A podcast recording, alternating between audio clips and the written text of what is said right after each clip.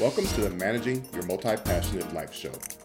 Your host, Carol Dixon Carr, is an educator of and a participant in many eclectic subjects, and she loves it that way.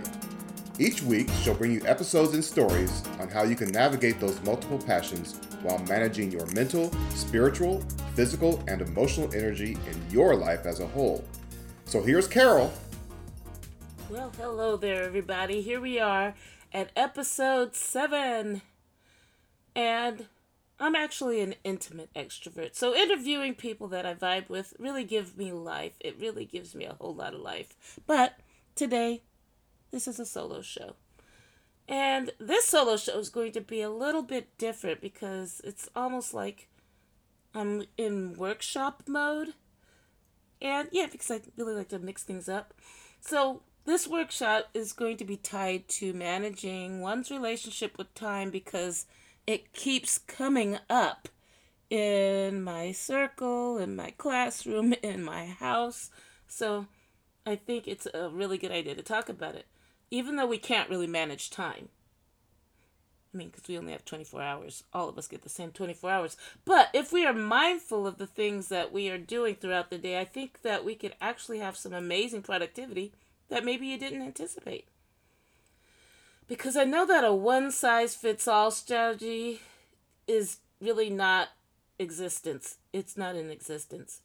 And it's a good idea to have some options. So some of the stuff I'll be talking about might be old hat to you. And some of it might be, oh, I hadn't considered this. That's what I'm hoping for.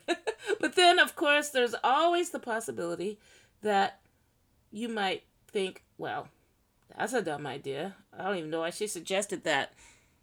It happens. You can't please everybody. I've known that in my world of teaching and coaching. I know I can't please everybody. That's okay. We come from different walks of life, so the filters that meet this material will vary from person to person. So all I'm going to do is give you a menu of options because I like the food metaphors. So when you go to a restaurant, you don't necessarily want to order everything off the menu, right? So with that being said, we all know that time is a scarce resource. By definition, we know this. We all have 24 hours in a day, and some of us can hire things out. I get that. But this is from the filter of what we can do, and delegation is a whole nother talk show, okay? So there are some people who believe that they have all the time in the world, and others believe that there's just not enough time. And of course, there are people out there who actually don't even think about time. They're just in the moment. Those people are cool. I have to consciously be in the moment, which sounds kind of contradictory, and also the topic of another episode, I would say.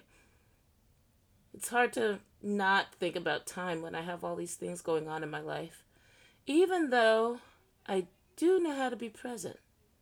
So yeah, time probably is a relative concept depending on who you talk to. Even though literally we have 24 hours a day, every one of us do. But if you're driven to achieve, it might look different from those who are more chilled out. And I have to take this opportunity to throw a couple of economic concepts, just like basic ones that I taught in my micro principles course, that's tied to this whole notion of the workaholic versus the person who's more chill. And there's no judgment around it, but I talk about this notion of the income and substitution effect in microeconomics. It's the same idea. So some people are driven primarily by cash flow and will work very hard to get it. And if they get a raise, their rationale is, well, let me work even more to get even more. And so as these people are offered a higher wage, their tendency is to want to work even more hours to make even more money because the price of leisure is perceived to be, quote, more expensive than working. That is the substitution effect, in layman's terms. Contrast that with the income effect. With the income effect, as wage rates go up, the tendency is to want to work less because you can make what you did before, or maybe even more, and then maybe even buy more, including buying more leisure. That's kind of me. So that narrative says, I'm taking my time off. It's the same kind of idea. So that's the income effect. And they work in opposite directions, income and substitution effect. So people outside looking into the people who are really driven might conclude that those really driven people are really excellent taskmasters. And you might, and I'm not saying that might happen to you necessarily, but you might be wondering why you can't accomplish more in an even shorter time frame. People have these different personalities where they feel like they're not even productive enough. I know a lot of people, they're really high-achieving people. I mean, they get so much done and they still think, I'm not getting enough done. And people are telling you, well, dang, you really are getting a lot done. You are getting a lot done. And I've been able to relate to that, but I've gotten better over the years. I do remember, though, one of my coaches telling me, you are an excellent doer, Carol. You're an excellent taskmaster. But what you need to work on is being. And I had started working on that 3 years before she told me that, back in 2004. But she told me this in 2007, so obviously I didn't catch on right away. And heck, I was a full-on grown-up at 2007. I was turning 40. But, of course, we've got the other extreme, and that person believes that there will always be time. And if we take it to the extreme, we can call that person the procrastinator. And there's no judgment there either. Definitely no judgment, because I procrastinate also. And it's really easy for me to procrastinate when it comes to things I don't find exciting or I find super tedious. So, with that being said, you might not be the 100%, quote, I'm driven and I must be working all the time type. And you also might not be the 100% procrastinator. What's probably true is that you've related to some of both of the examples in your life and maybe anything in between. But distractions seem to be a really big culprit, not just for us multi-passionate types, but for those who are, high-achieving people and are singularly focused. It's easy, the ones who love us, the ones who love us as multi-passionates. You may be a culprit for the procrastinator as well. So if you're feeling like that, that's one thing. But on the flip side, if you feel like you're not entitled to relax, that's a big culprit for being, I hate labels, but usually they are called the overachiever. Remember, everybody's entitled to relax at some point because you can't pour from an empty cup. So consciously think about this.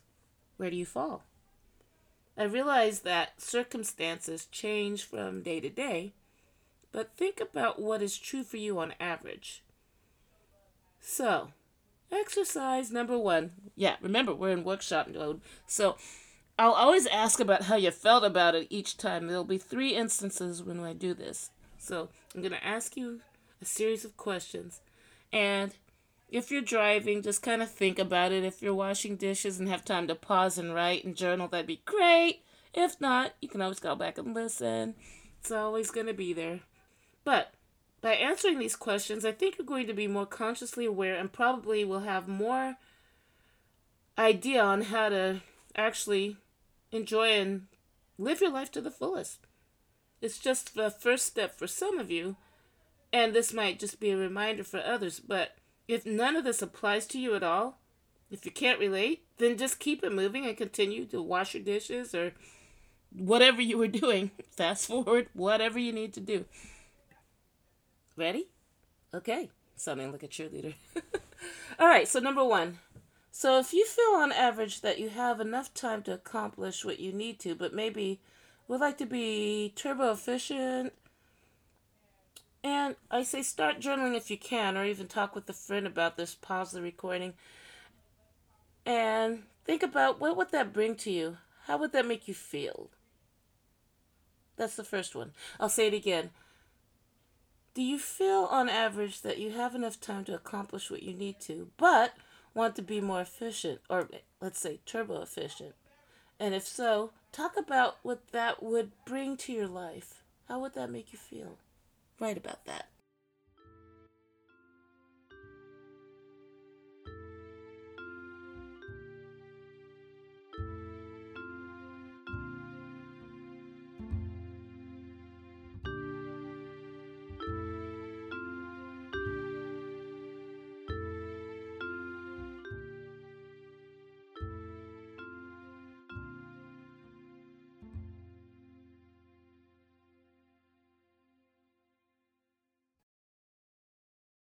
All right. If you need more time, just pause the recording. Next, number 2. Think about what distracts you. Is it the TV? Is it the unscreened phone calls? Do you pick up if you know who it is each time? Video games? Is it Facebook? Is it the boundary thing where it's hard to say no to people? Start thinking about that.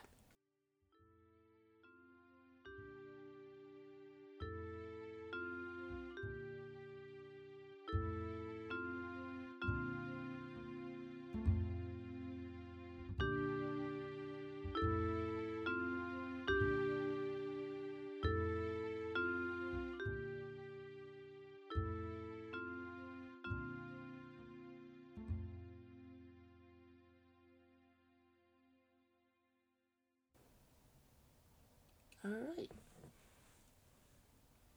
If you need more time, just pause. Number 3. All right. Next, what motivates you to complete the tasks that need to be done? Are you motivated by family? Or the opposite of good things, like are you motivated by fear? Or neutral things like the need to achieve, the need to survive, the need to feel healthy.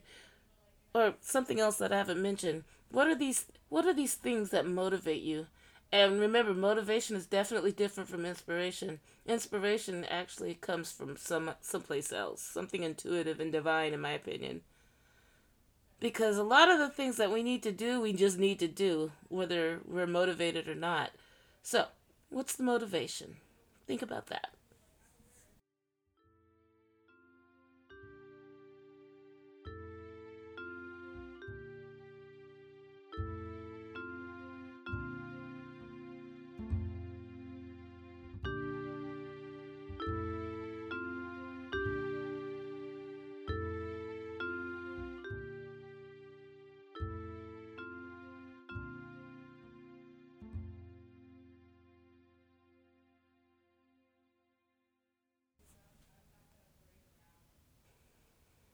All right, number 4, next question. What is usually going on in your environment when you are unmotivated to complete the tasks that need to be done?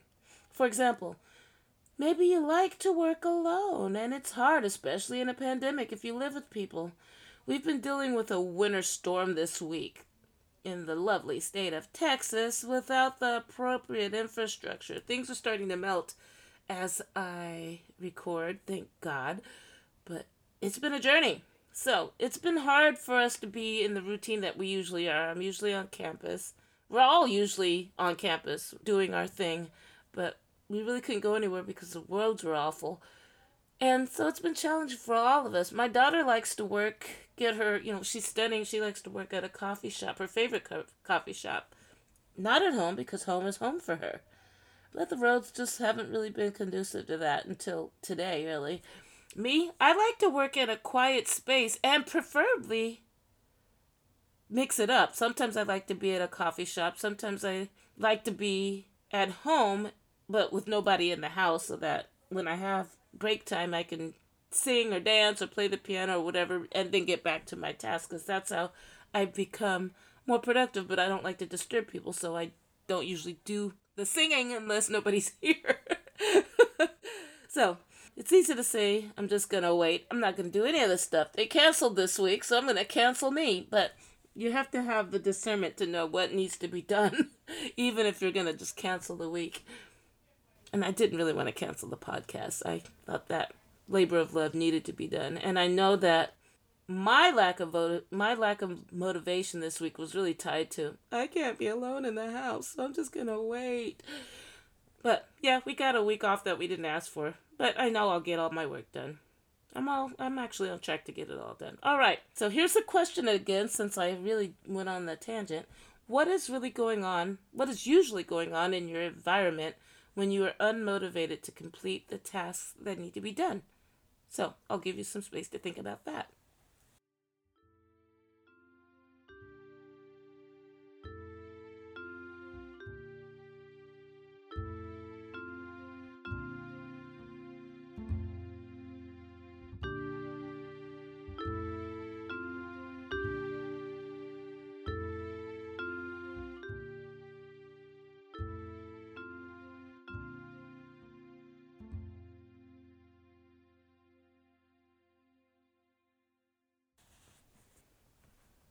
All right. Number 5 in the section, let's talk about multitasking.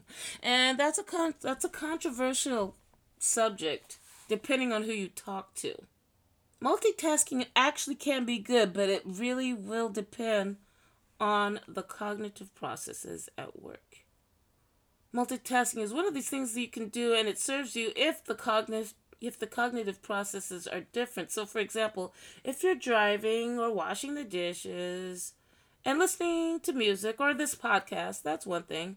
That's actually perfectly fine because you're using different cognitive processes. Or even if you're folding laundry and watching TV or whatever, different cognitive processes. So that's beneficial. You're enjoying your show and you're also getting some laundry done. So we're thinking about that kind of multitasking, not the multitasking where you're answering email while your friend is trying to engage you in a conversation. You want to give them your full attention. You don't want to talk about the multitasking that you're on a Zoom call, but you're also trying to get some work done that's tied not to the Zoom call. That's not helpful. Please don't do that. Be engaged. Again, the multitasking that I'm talking about has the different cognitive process, like do you like to listen to music while you work, that kind of thing. Is it something that makes you feel empowered, or does it make you want to run away screaming? In other words, are you more singularly focused? And you can be, even the multi-passionates can be hyper-focused into one thing. That's called flow, and I really cannot pronounce the person's name very well. Csikszentmihalyi? Can't remember that. Anyway, that state of flow, you can really get in there without any kind of focus in the background. But for me, if I'm working on something creative or even grading, I'll have music on. And grading things that require critical thinking, it can't have any lyrics. So it's going to have to be classical or jazz or something. But if I'm dealing with spreadsheets and things like that, even being creative with spreadsheet assignments, I can have things on with lyrics. I can even sing along and still do that.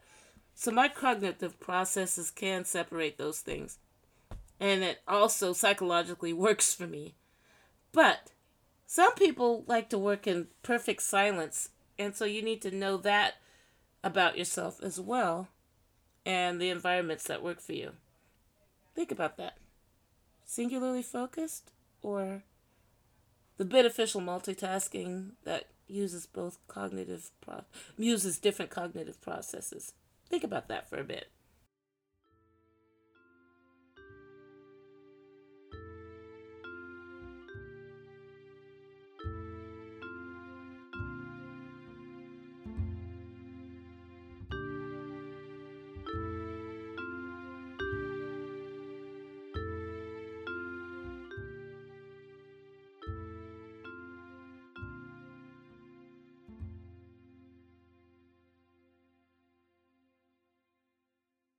Okay, that's the first set of questions.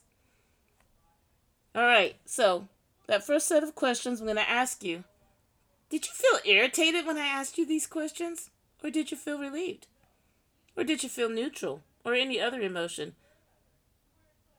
It'd be kind of fun if you joined the Facebook group and actually talked about this. Because I think it's an important topic. We've got important work to do in the world, and I think those of you who are listening there are up to really cool things. I'm pretty certain of it.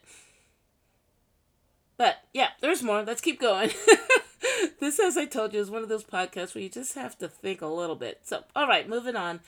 Here comes one of the biggest cliches in the world. If you've been on the planet long enough, you've heard it more often than you care to hear. And the cliche is this.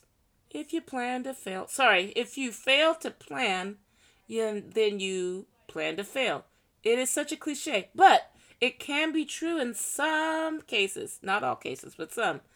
But there's always something to be said for spontaneity, if that's your personality.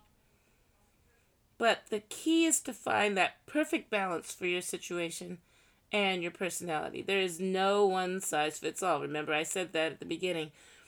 So even the people who are talking about so-called time management, even though I don't believe in time management because you really have a fixed number of hours, but some people are talking about, real time management, getting your Franklin planner out, That might work for other people. It's not my jam. Not at all. It's not for everybody. But some people love that stuff. There's this app called Timeular that people love, and people I love that, but I don't. It's not my jam. People I love and respect love it. It's not me, though. So you have to think about what menu item actually works for you to get it done. So what are some menu... There's so many menu items, but trying to keep this under 45 minutes... Let's keep it going. So what are the menu of options? They're coming. You can just pick the meal that appeals to you most. It's a short menu. And it's entirely possible, like I said at the beginning, that none of them will appeal to you. And that's okay, too. But on the flip side, you could be kind of hungry and want to combine those meals, and that works, too. Go for it. Like I said, take what works and leave the rest. I'll do this by recapping the three general personalities with respect to time and how to be mindful in each realm, I guess I'll call it. So as I mentioned earlier, some people are naturally hyper-goal-oriented. So for the goal-oriented types, your relationship with time is a little shaky. It's possible that your goals might be a bit, just a wee bit optimistic. I really am an advocate for shooting for optimistic goals. It's actually not a bad idea at all, but what you don't want to do is beat yourself up if you don't reach them all. I always say try to enjoy the journey, generally speaking, but definitely think of the journey. Think of the journey you enjoy trying to get there, and you'll likely be further along than you would have if you didn't have any goals. Even with that, your person, I said, well, you know, I'm going to always have goals. Come on now. But just think about that, though. Just think about it. It's like, what if you didn't have any? There's always an upside to most things. Most things, not all things, but most things. Then we've got this other personality where they're naturally schedule-oriented. I mean, so schedule-oriented that they plan their days to the minute detail. I know people like that. I've had students like that. But that's not me. But if this works well for you and you have realistic expectations about your to-do list, I say go for it.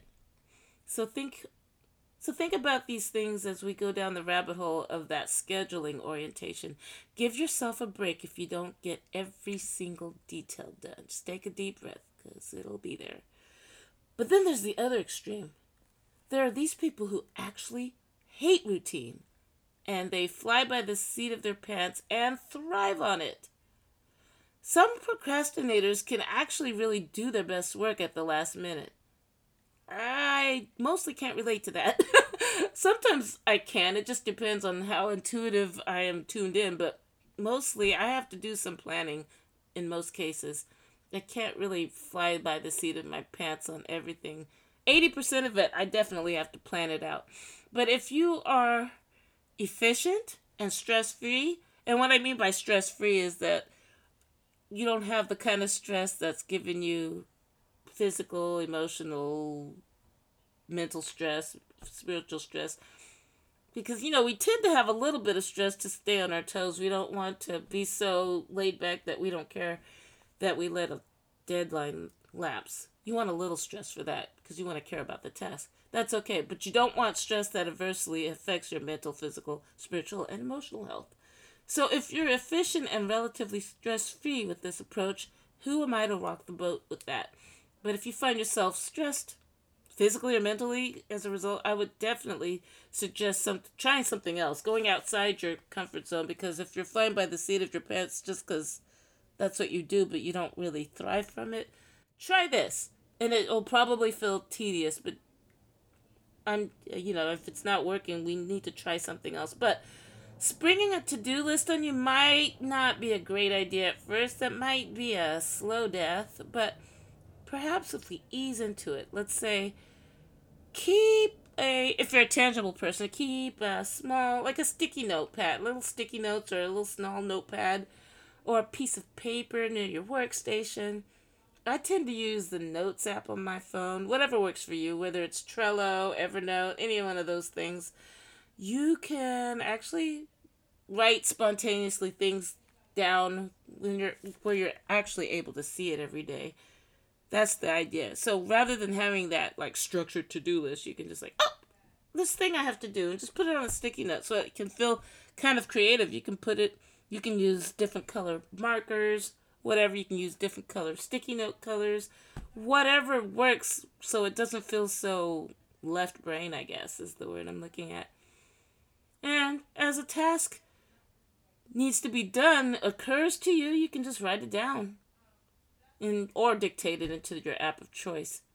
And if there is an imposed due date, maybe put that in the calendar or send yourself a reminder. If I'm on the iPhone, I'm always saying, hey Siri, remind me to do this thing.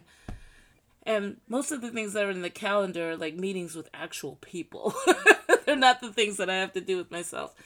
So sending yourself a reminder would be a really good idea. If you're old school, you can just write that due date in color, Technicolor, so you can see it. So it will be a constant reminder.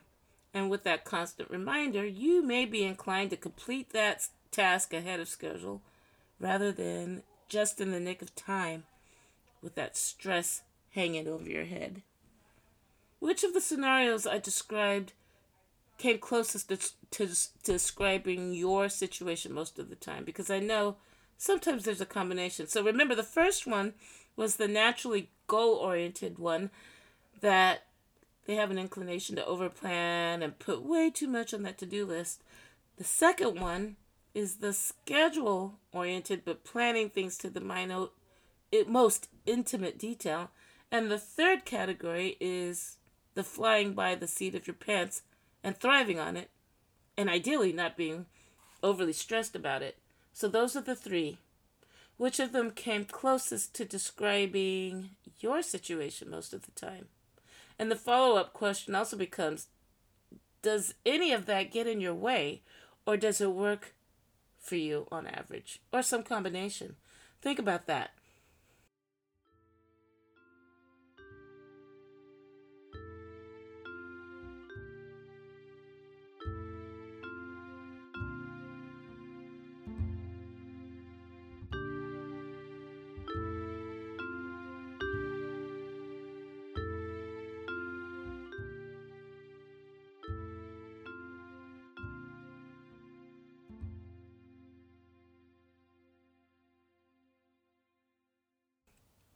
And if more than one scenario applies, definitely feel free to journal about it or talk about that. But if none of the above scenarios that I just talked about apply, then I would just invite you to think about what your situation is and then talk about what has worked for you in the past and what hasn't with somebody, or journal about it. So that's the second exercise. Let me ask you again about that. Did you feel irritated when I asked you these questions? Or did you feel relieved? Did you feel neutral or some other emotion? Huh, you thought we were done? I know you're used to the shorter episodes, but I got one more little workshop item to do. All right, so I promise this is the last section of this mini workshop. And I did ask you some questions earlier to go inside yourself, and I hope you were really honest with yourself. And it should be clear to you why you consciously have this relationship that you do with time, whether it's good, bad, or indifferent. And I really don't want you to judge any of it. Can you think of some other incentives to have that actual, even better relationship with time if you don't already? Because some people just like have like the best BFF relationship with their time, but some people, they might need some couples counseling, so to speak. So think about that. But what are some incentives? One incentive that stands out for me the most is having more time to spend doing the things I love with the people I love. It's probably the biggest incentive. And any opportunity that I can get on the piano and try to figure out songs or learn a piece just for the sake of it, I'm like, whew, yeah, that really frees me up. And I usually just take that time anyway during my breaks. As I mentioned earlier, it's usually from grading, because that's one of the tedious tasks, even though I have a grader who helps me. Thank God for that. But yeah, it makes me more efficient and productive afterwards. if I get to do those fun things. So I mentioned earlier to be mindful of your distractions, and I know that it's a real journey to consciously minimize distraction, especially if you're spinning all the plates like I do. But a task list, that's the last item on this thing. A task list of priorities by category might help, and you might already do this, but if not, keep listening. It really did help me. And when I was younger, I had subcategories. I had these three major categories, and then I had the subcategories. And now I can consciously think about those three main categories without having to write them down. I don't really need them. But I will share those in a bit. But if it's a new idea, you might want to try those three big categories that I'm going to share in a minute, and then perhaps add the subcategories to it, because if it's a new concept, that means you might be operating by default, and you might not be getting things done, and you might be the bottleneck. If you're the leader, you don't want to be that. So the big three categories. The first one is the category of, and this is so scientific, the I gotta do this category. So this one is urgent, and you're going to have a time frame for these tasks for sure. And then the second category is I gotta do it, but it's not as urgent. But you'll still have to provide a time frame. It'll just be a further out time frame. And then the third category is I would like to do these things at some point. So those are so that's one of those open situations. And within that, you'll have your different subcategories. And like I said, I don't really need those now. I just have a weekly task list, and then I kind of know when things need to be done. I don't really have to put time. I know because I have the schedule. I have that memorized. So I want you to consider the personal and the professional life when you do this. Because, for example, with me, I have my categories, but now I don't have the big three because I know it's urgent. For example, I have the university task list, the podcast task list, the career journey course for multi-passionate task list, and I also have the fitness task list because I still have to learn choreography for the formats, and I'm also I have the book project task list, and then the open ongoing one that's not tied to performing or teaching it is the music task list. The one where I just really want to learn new pieces of music or figure things out if I can't find the sheet music, for example. But yeah, that's the idea. So if that works for you, go for it. I think going outside your comfort zone or doing something different, even if it sounds tedious at first, you never know. It might grow on you. So try it if you want or not. Like I said, I always say, eat the hay, leave the sticks. Once you've actually listed your priorities, if you do this exercise, if you really want to get granular, rank them in order of importance and actually rank order them with a number next to it, like 1 for most important, 2 for next important, etc. You don't really have to get that granular if you don't want to. Like I said, you can be as broad or as specific as you want to. And if you like to write things down and are open to tracking things, I actually will put this in the show notes and in the Facebook group. And it's kind of a mini day timer exercise. And it, even though it kind of mirrors some of the things that it's not my jam, but it has helped people. When I was back in the day when I was coaching on productivity, I did create this for some people who enjoyed it. So I am going to include that too. And the document will be called timetracker.pdf, and you can download that. I'll let you do that. You can try it if you want. You don't have to, again, like I said. You might hate it and not even do it, but it'll be there if you want. So that what the document will show is on the night before, either the night before or the following morning, I would make a list on the left side of the grid of what you intend to do that day. And then on the right side, at the end of the day, you list what you actually did. And then you evaluate how you did each day without judgment, but still answer the questions. Did you meet your expectations, but schedule too much? Did you fall short? Etc. But remember, do not judge any of it. Just observe it. That's it. Okay, guys, finally, I'm done with the questions. All done with the asking of the questions. Well, just kidding. Let me ask you, in doing this exercise, did you feel irritated, relieved, neutral, or some other emotion? Okay, done with our little mini workshop. Yay! And it was under 40 minutes. Yay! So next week will not be a workshop. I'm interviewing somebody. We are going to talk to somebody who really does do all the things. He's a recording artist. He's an author. He caters his awesome barbecue all over the Dallas-Fort Worth area. It's really awesome. My husband's a great barbecue too, but he enjoys his barbecue too. He's a really deep thinker also, and I really can't wait to interview him. His name is Tim Cross, and that episode won't have any workshop vibe to it, although it will get you to think. I'm certain of that. But yeah, it'll be about us talking about things I believe are important so that we can manage our energy and live our best lives. I'd like to mix up the format of this podcast because I don't want to get bored and quit this thing. It really is a labor of love. So I hope that you did get some ideas in this episode, even though it was kind of dense in information, because I'll do that every now and then. But when things are starting to feel a little crazy, it's easy to forget the tools that we all have inside of us, and I like to serve as that reminder for you from time to time. I hope your day is or was fabulous. Take care, everybody. Thank you for listening to Managing Your Multipassionate Life with Carol Dixon Carr.